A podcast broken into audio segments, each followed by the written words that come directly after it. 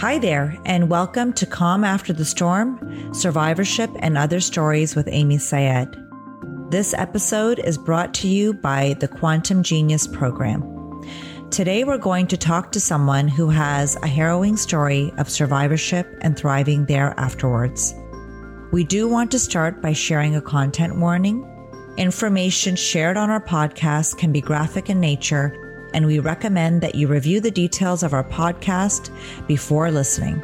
We appreciate you tuning in, and we hope that the story shared with you today is inspirational and helps you get through tough times that you may be facing. Welcome again to Calm After the Storm. Today is episode 10 of Calm After the Storm. I'm so excited to be here.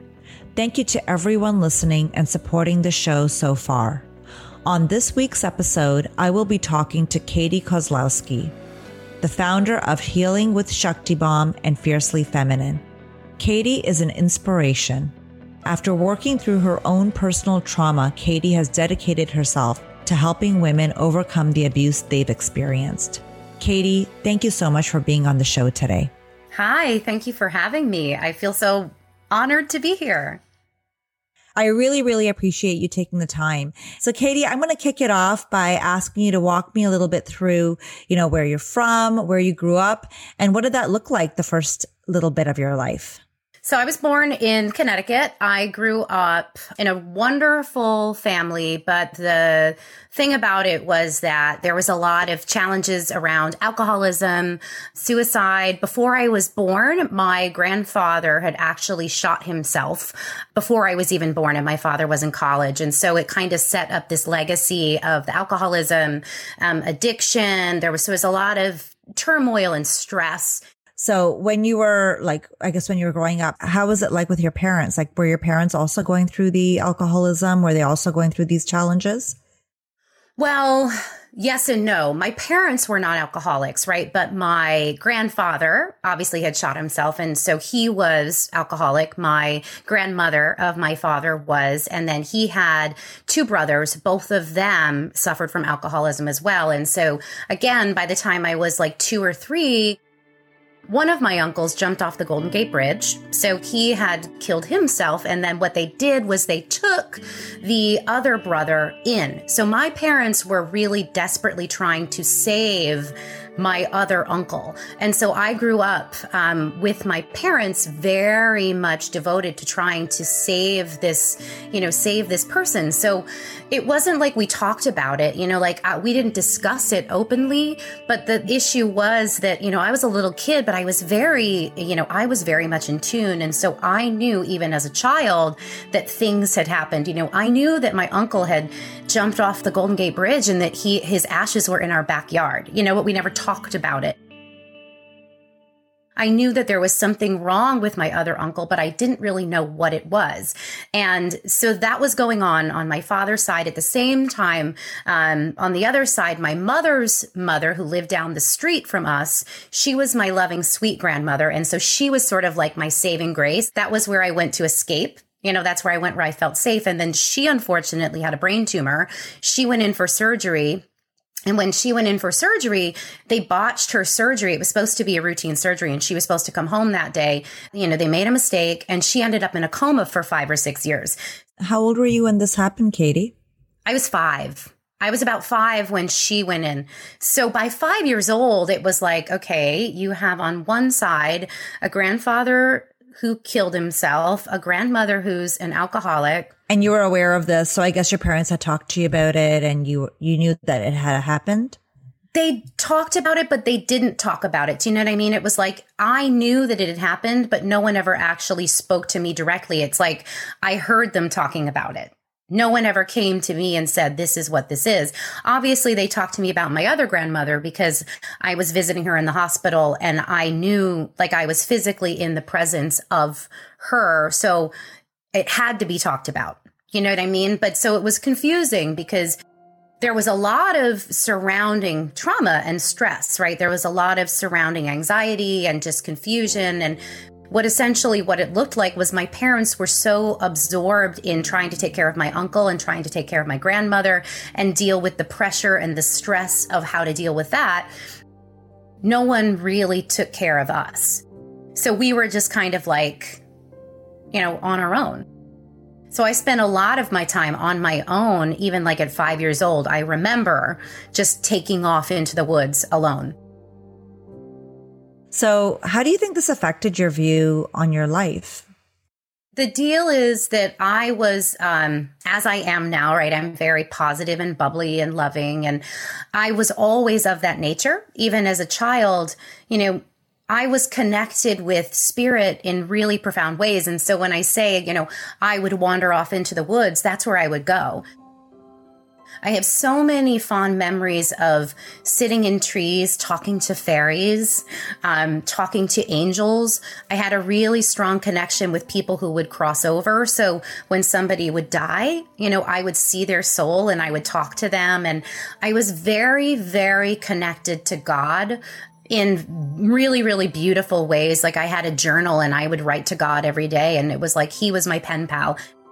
I developed at a very young age this belief system that everything was going to be okay and that everything was, you know, everything was positive and if I just kept my heart open, everything would be all right and um and it was a good survival, right? It was survival because it allowed mm. me to get through but the issue is that when I got older, there was all of this unresolved um, confusion around love, around health, around mental health, around self esteem, self worth. And it was a byproduct of the fact that, you know, I didn't really grow up in an environment that allowed me to fully understand what it was that I was feeling because I only had one setting and that was everything's going to be okay because it was like everywhere I looked, I didn't have anyone that I could really count on because my parents were falling apart because of their parents falling apart. Um, do you know what I mean? I didn't have any sense of support. And so I chose God. But then eventually I got angry with God because I was like, well, God, if you're so great, then why aren't you helping me? Because you're not even helping me. So, so Katie, when did you first try drinking alcohol? Oh, gee. Um, I was not a big drinker at first. You know, I was in high school and I would say it was like the pressures. Like I was very naive and innocent when you talk about alcohol, drugs, sex. I was not. Like I was mm-hmm. not a rebel. Mm-hmm. I was very pure and peer pressure would like convince me to try things. And so I found a lot of times I would get in dangerous situations, not because I wanted to hurt myself or because I had no self worth, but because I wanted to be liked and accepted. So I can't remember exactly like the first time I drank, but I have a couple specific memories of my grandfather who was living, who was also, or, you know, he was a functioning alcoholic, but he drank a lot. He yeah. loved daiquiris. And so I took this powdered daiquiri mix and I made a daiquiri, but I didn't know like water goes in it. I didn't know, yeah. you know, I didn't know how you mix it. And I drank a shaker full of rum and I got so sick. And I remember people thinking, oh my God, she has this problem. And I was like, no, I'm just naive. Yeah, yeah. So this is your your maternal grandfather, right? Your grandfather on your mom's my, side. Yes, my my maternal grandfather. Yeah. So how old were you when that happened? Do you remember? Well, that I was a senior in high school. I didn't know what I was doing. I just was doing it because everybody was doing it. And I just wanted to be accepted. You know, I did it for that reason. I didn't do it because I was, I, I had an addiction, but I grew up around it, you know? So what's really interesting about what you're saying, and I'm just going to share this with you and with the listeners, is that years ago I went to a retreat and I remember one of the healers there was talking about addiction to alcohol being the same as an addiction to sugar, which in turn is the same as an addiction to wanting love, right? So you, when you don't have the sugar in your life, you're missing the sugar in your life, which is love, then you turn to alcohol, right? To fill that gap. So what you're saying totally makes sense because if you were feeling like, you know, you had that missing piece, turning to alcohol is a very natural thing for someone to do, right? Especially when they don't really know in the beginning that they're doing it for that reason. Now, how do you also think that your upbringing affected the relationships in your life through high school and as you grew up? Exactly what you're saying makes sense because I struggled for connection. I struggled for love. I struggled to fit in. I was always the one on the outside. Like I was the social butterfly and I, I wanted everybody to be happy and I wanted to be friends with everybody because I didn't want anybody to be left out because I had been left out. And what happened was I just kept choosing the ones who would turn their back on me. So I kept being like the odd woman out. So they would have like friendship cliques, right? There was always room for four at the table, not five. And so I found that I was experiencing a lot of rejection, a lot of isolation, a lot of depression. I didn't feel like I had friends. My high school years were really, really dark for me because I was so hurt. I was hurting um, so deeply. But the problem was, I kept saying to people, "Help me! I need help," and they go, "Oh no, no, know, you're an A plus student. You're in honors classes. You're the star of the musical. You're beautiful. You're fine. You're there's nothing wrong with you." And I'm like, I am thinking about killing myself. There was a moment where I remember I had smashed a bottle and I had the bottle and I had it at my wrist and I was going to, I mean, I was going to do it. I didn't do it in the end, but here's the interesting, the fascinating thing about it is I thought, well, so where did I learn that? Where did I see that? I had seen a movie. Um, it's called Heat. It's Al Pacino and um, De Niro. And in it, Al Pacino's daughter tries to kill herself to get the attention of her father it took me many years later to realize that what I was desperately seeking was love. I was seeking yeah. love. Everyone just assumed I was fine. And I was like, no, I really need somebody to pay attention to me, please. Just anybody. Can you talk to me a little bit about the relationships you started to get into? You know, when you first started dating, do you remember any of them? Can you walk us through any of them? When I was in high school, I didn't date. I had a bunch of unfortunate sexual assaults where um, I had, you know, the older boys would invite me to a party. And again, I'm naive. I think that they're like, they want love, right? And I'm like, oh, they like me. One guy, I was a freshman and he invited me to lunch. And instead of taking me to lunch, he took me to an abandoned house and trapped me in an attic. And he didn't rape me, but he trapped me and I was really scared and and it really set me up for again this confusion of like I don't understand. This guy said he liked me and I opened my heart and I trusted him and I got in his car and he this is what happens. I had a lot of experiences like that in high school. In college same thing. I didn't date in college. I didn't have sex until I was like 22 until I moved to New York. And then once I got to New York City, it was kind of like, okay, here I am. I'm in the big city. And even then, I had a series of relationships where they were older men often, mostly because I thought that they could, they would help take care of me. They probably had more love to give or whatever. But I had the same experiences even in my 20s in New York City where I just kept getting myself involved in these relationships where the men would basically like open up bring me in, get what they wanted, and then leave me. So what was the get what they wanted part though? Cause it sounds like you're kind of repeating the same behaviors and you're looking for the same kind of relationships. Can we just talk a minute about what those relationships look like from your perspective? Yeah. So when I say get what they want, it was like they wanted what they wanted on their terms, right? So they wanted sex. They mm. wanted me to open up to them and give them love right? They wanted me to be fully present for them. And I would do it willingly with an open heart. I would jump right in and say, Oh, sure. You know, I would never stop to think, is this the right person for me? Are they ready? Do they want a commitment? I just assumed that because they told me they wanted a commitment, that they wanted a commitment. I trusted them with an open, I never questioned anyone.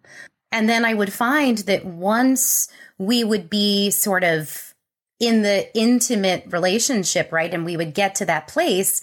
My mistake was I mistook food, sex, attention for love, but it didn't. So Katie just referred to a time where she felt not taken care of when she was growing up. Growing up in a household with parents who were focusing on taking care of her uncle and grandma and not really taking care of her.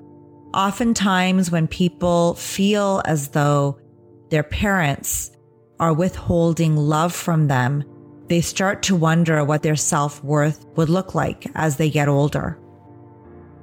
Next, Katie told me the moment where she wondered if anyone would ever care if she were to die. The moment when she walked in front of a moving cab. September 19th, 11 years ago, was when this happened. And it was that this moment where I thought to myself, and I meant this with every fiber of my being, I really honestly wonder if anyone would care if I wasn't here. Would anybody notice if I was dead? Would anyone would anyone notice or could I just disappear from this world like that and no one would even notice?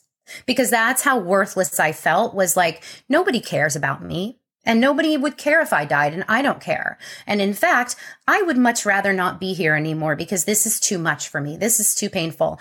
And that was the thought I had as I was walking down the street. And then I saw the cab coming.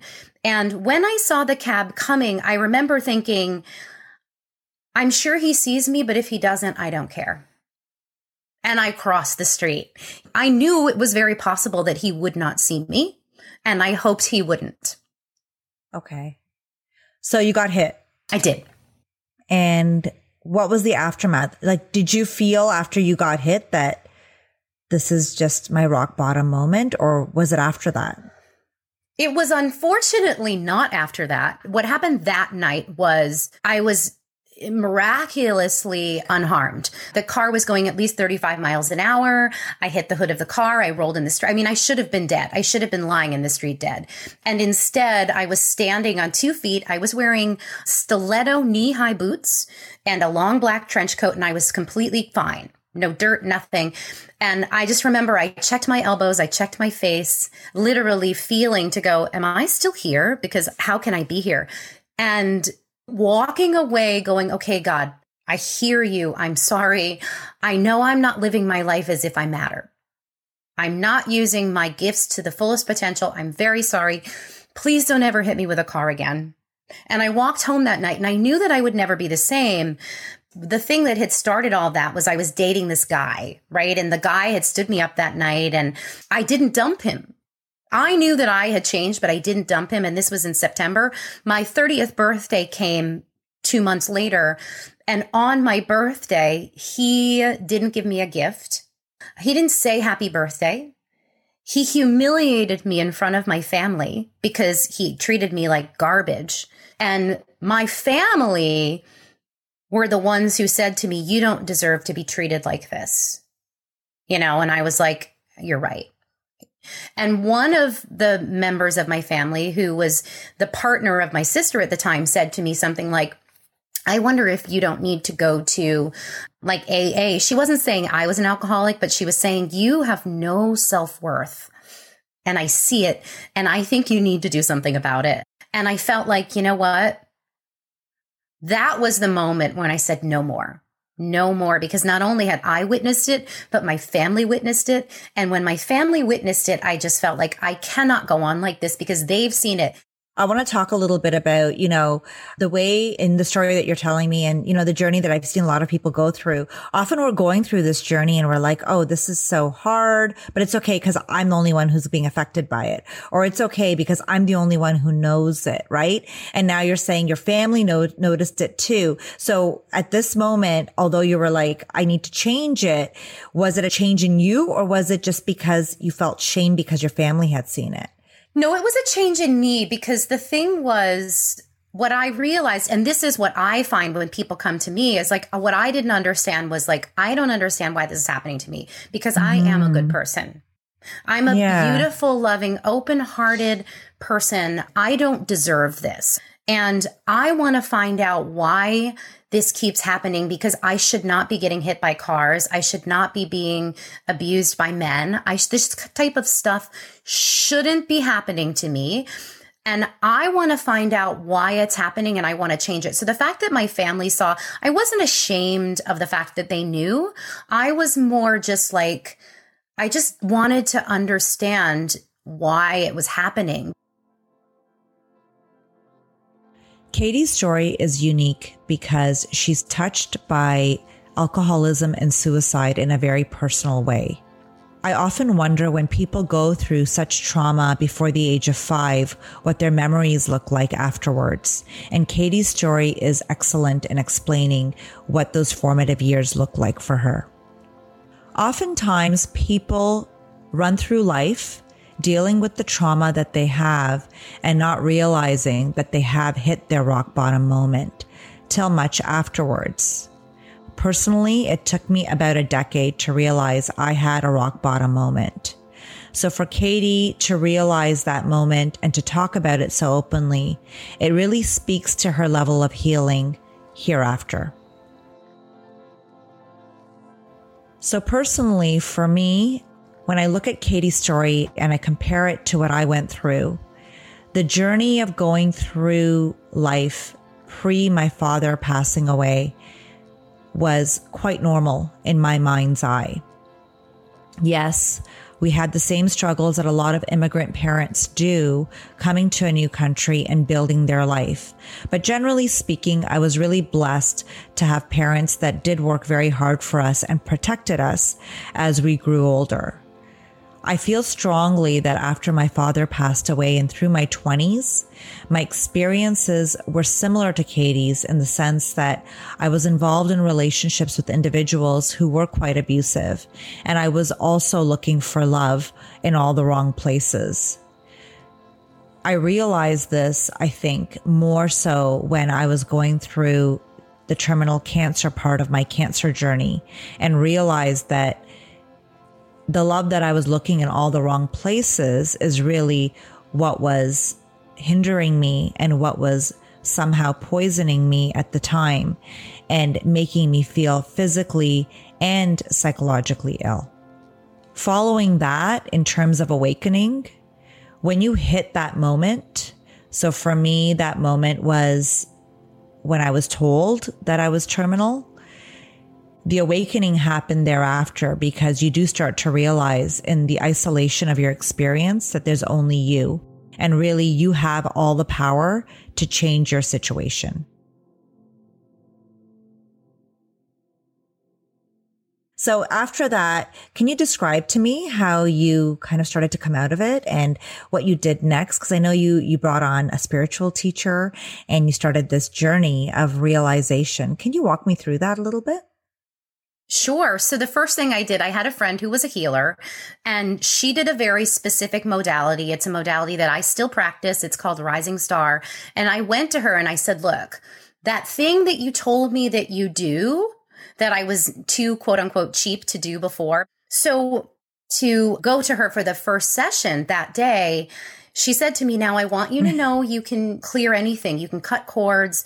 And I had been working as a whiskey ambassador, which was part of this whole thing of me knowing that I needed to make a lot of changes because here I was selling alcohol yeah. when all my family had killed themselves because of alcohol. Like I knew that if I kept doing what I was doing, I was headed in that direction. I went to the healing that day and I yeah. set an intention. I said, yeah. I want to cut the cords and I want to free myself from my job.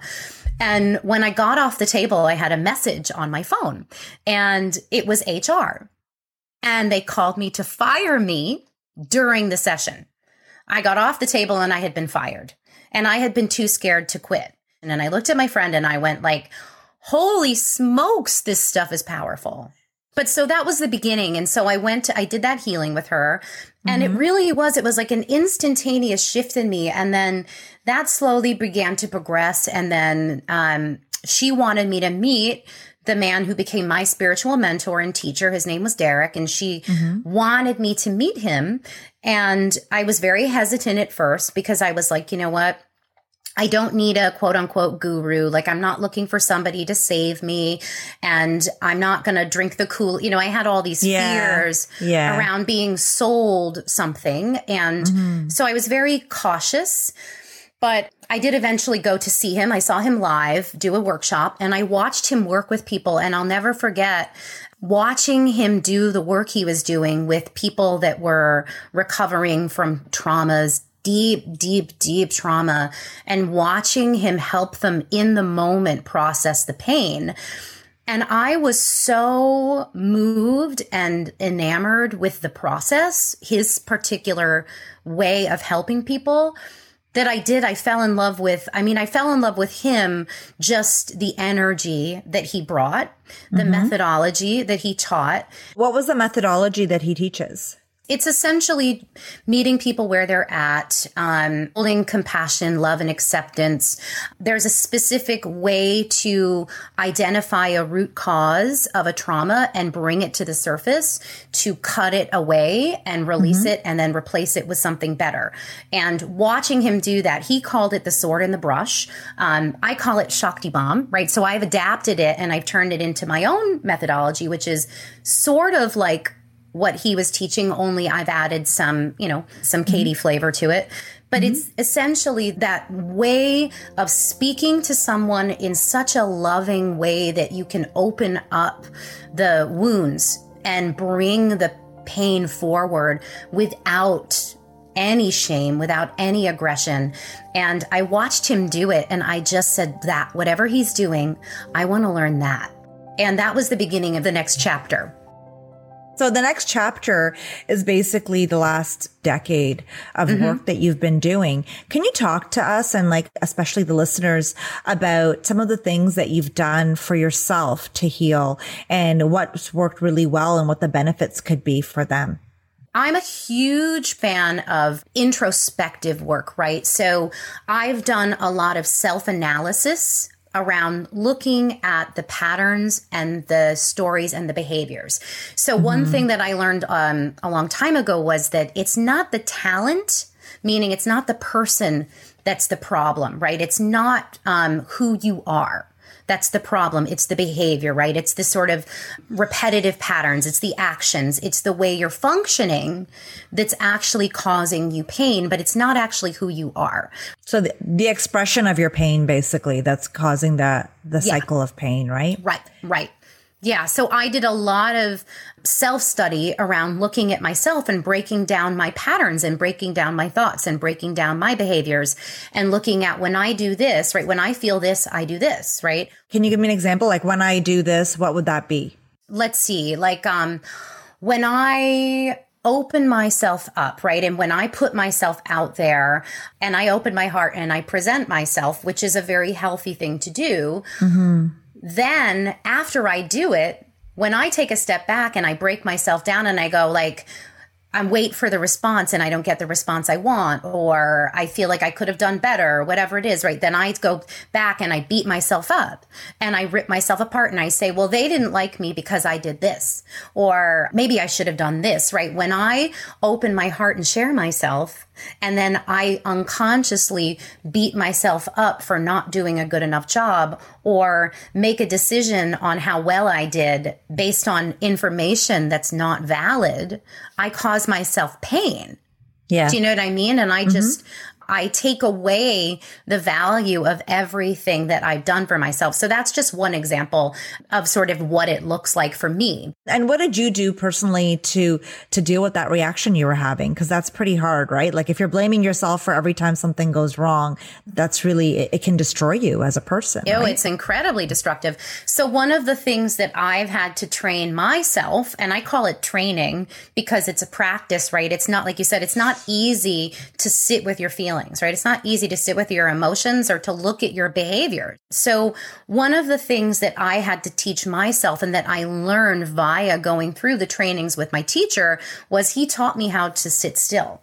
Right. And so I had to learn how to, when someone quote unquote triggers me, like I don't really love the word trigger, but it is when someone, mm. when someone activates a feeling in me that makes me want to run away or makes me want to fight or makes me want to rip myself apart. I taught myself how to sit still so that no matter what I'm feeling, right, I might be feeling rage, I might be feeling panic, I might be feeling humiliation, I might be yeah. feeling shame, like whatever it is that I'm feeling, instead of taking myself out of the experience and saying, you know what, I'm just gonna, I'm gonna go have a drink, I'm gonna go shopping, I'm gonna go eat, I'm gonna go through Facebook, I'm gonna go running. I trained myself how to sit and be like, no, you sit and you feel this. You feel it because it's in your body, it's information, it's present in your being for a reason. And so that's the hardest lesson for me because I'm a mover, like I'm a go, go, go type lady. And it's easy to unconsciously perpetuate the struggle if you haven't trained yourself to be present with the feelings. So I think that that's the biggest thing that I've done for myself I think I spent my entire decade of 20 to 30 go, go, going until I couldn't go, go, go anymore, you know? Right. I physically couldn't. So that right. really, really resonates with me. I want to go back to just for a second for listeners and for you and I to kind of chat about it. The word trigger, I don't use the word trigger either. Uh, the word trigger itself can trigger people, but I want to get your perspective on the word trigger and why you don't like using it. When I think of trigger, I think of gun, right? Which yeah. means you're activating something that's releasing something painful, right? A gun, when you pull the trigger, a bullet comes flying out of there and it can kill you, right? So people use emotions as weapons. People activate people's feelings as weapons on purpose. Shame, fear, and I've seen coaches do it and I don't agree with it because I don't think it's right to use somebody's pain as a weapon. And I've had people do it to me with like anger, right? They've taken their anger and turned it on me and not just said, Hey, listen, I see this and I want to talk about it, or, you know, like we have an issue and we need to discuss it. But they came at me with their anger and they hit me with it so hard that they tried to destroy me with their anger. And I feel like that's why I don't like it because I would never encourage someone to activate somebody's pain with the mindset of I'm going to cause you to hurt in order to get you to do something because it feels manipulative. And that's just me. I get the beautiful shifts in people so quickly because I don't do that and they feel safe. And when you feel safe, your nervous system is relaxed and your subconscious is like a beautiful open space. And all these people think that you have to pry it open. And I'm like, no, just actually speak to it sweetly and lovingly and watch the flowers bloom. It is not, you don't have to trigger people. Katie spoke about when she realized that her expression of pain was perpetuating her cycle of pain. Now, based on my own experience and that of those I've worked with over the past 20 years in CBT, I have come to realize that when you've experienced pain as a result of trauma, it becomes a lifestyle. So perpetuating your cycle of pain is really normalized. And that's really the only option you see in your life. So when you're in that cycle, of pain and perpetuating the pain. You're committing to acts of self sabotage, talking yourself out of positive situations and positive perspectives by telling yourself that this is your way of life and this is what you know. So that becomes your safe zone. In order for us to break this cycle, we really have to start to address the moments of self sabotage or address those moments where we do talk ourselves out of positive situations that are happening to us and realize that that's what we're really doing. And that realization is really the start of breaking this cycle. The other piece is addressing your subconscious mind, which is the mind that makes you feel safe, basically. Safe when you're making the same decisions you've always made with the same outcomes you've always had. And retraining your brain to help you break the cycle by realizing that there is another way. I really want to talk now a little bit about like how you're doing today. How's the thriving been going? What does that look like for you right now? And I want you to talk to me also about Fiercely Feminine and the Shakti Bombs. Sure. It's interesting because it's an ongoing process, right? It, it's like a flower, right? It continually blossoms and blooms. A couple of amazing things have happened in my life where I've gone from living in fear and living in anxiety and all of that to being fully immersed in life, in love and, and learning how to like give and receive in an equal, equal way. To me, that's thriving, right? Because it's like, if you have to withhold parts of yourself in order to be whatever it is you're looking for, then I don't feel like that's a fully embodied life. So, no. and and how long does it really last, right? If you're going to be living that charade. Right, exactly. So I've gone from, you know, really struggling to I live in a home by the water. I was wanting to live by the water. I'm able to throw my paddleboard in and go out and to be in nature. So I've created this life where I get to be in an environment that suits me. For me, someone who struggled with romantic relationships, I have this amazing relationship with this beautiful man who's, I mean, I never thought that I would have something like this. And I'm like, this is proof that you can have this emotionally available, like wants to talk about feelings, wants to have conversations. And so I've built um, a life that feels thriving. And I've fallen in love with this process of everything that we're talking about, of guiding women um, through healing, through reclaiming power, through full embodiment of living in their bodies and creating a life that feels good and healing the trauma and rebuilding the nervous system and all that. And that's what Shakti Bomb and Fiercely Feminine is about. So to me, it's like I've taken what I've always known to be true. And honestly, it's what I always wanted, even as a little girl. That's all I wanted was to be fully immersed in life. And I was just like, hey, why isn't anybody listening to me? Like, why isn't any, what's going on here? What's yeah. all this trauma and drama? Um, yeah. You know, and that's how I came to build this and why I built it because it was born out of my own um, struggle, but also the transformation that's awesome. Thank you so much for sharing that.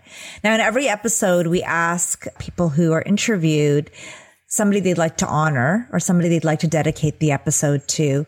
Do you have someone like that? And could you talk about that? Oh man, there's so many people that I'd love to honor. You know, it's fascinating, but my uncles are actually coming to mind. You know, I have these two uncles that killed themselves, and the younger one, his name was Evan, Evan Kozlowski, and he was only 21 or 22. And the reason why he jumped was because um, his girlfriend dumped him. And he was so heartbroken that he just jumped. And I speak of him because even when I was a little girl, there was part of me that was like he was always in my ear saying like i want you to take this lesson and bring it forward and teach people how to love themselves because if you're depending on other people to be the source of love and you lose it then you lose your will to live and that's what happened mm. to him and yeah. there was a time in my life when i wanted to reject my family heritage and say i am not them and then i realized i've got the chills um I am actually here to honor and liberate all the beautiful souls who just didn't know that and to teach yeah. others that, you know what, it really is about self love in the end because as long as you have that, you don't have to hurt yourself to get love from anybody else. And i that's what i was doing you know? So i honor uh, my entire family but but him in particular. Oh that's beautiful that's beautiful. Thank you so much, Katie. Um, I'm going to close up the episode. Thank you so much to everybody, to all the listeners for listening to Calm After the Storm, Survivorship and Other Stories. And Katie, thank you so much for today. I really, really appreciate it. Thank you. My pleasure. So, a key takeaway from my conversation with Katie today is reflecting upon our upbringing and realizing that what happened to us in our formative years growing up is not our fault. We are often raised by parents or parental figures that themselves have lived a journey and have their own trauma. And oftentimes they bring that trauma into their relationship with the children that they raise. So in making sense of our childhood, we often blame ourselves and take responsibility for things that were not our fault. And for us to see those individuals as exactly that, which is individuals who have had their own journey and were flawed in their own journey, gives us the solace in knowing that we don't need to take that responsibility anymore or hold on to that anymore. So if there's one thing that I want all of you to take away with you today is to really take a moment to introspect and realize the delineation between your own existence and that of those who raised you. Thank you for listening to Calm After the Storm. The podcast is dedicated to telling stories about survivorship, healing, and thriving after trauma. Tune in next week to hear another incredible conversation. If you like this episode, support Calm After the Storm, Survivorship and Other Stories by leaving a five star rating and a review on Apple Podcasts. Calm After the Storm is created by me, Amy Syed, and produced by Quill Incorporated. Special thanks to our guest today, Katie Kozlowski. Be sure to check out her initiatives, Healing with Shakti Bomb and Fiercely Feminine, at www.katiekozlowski.com.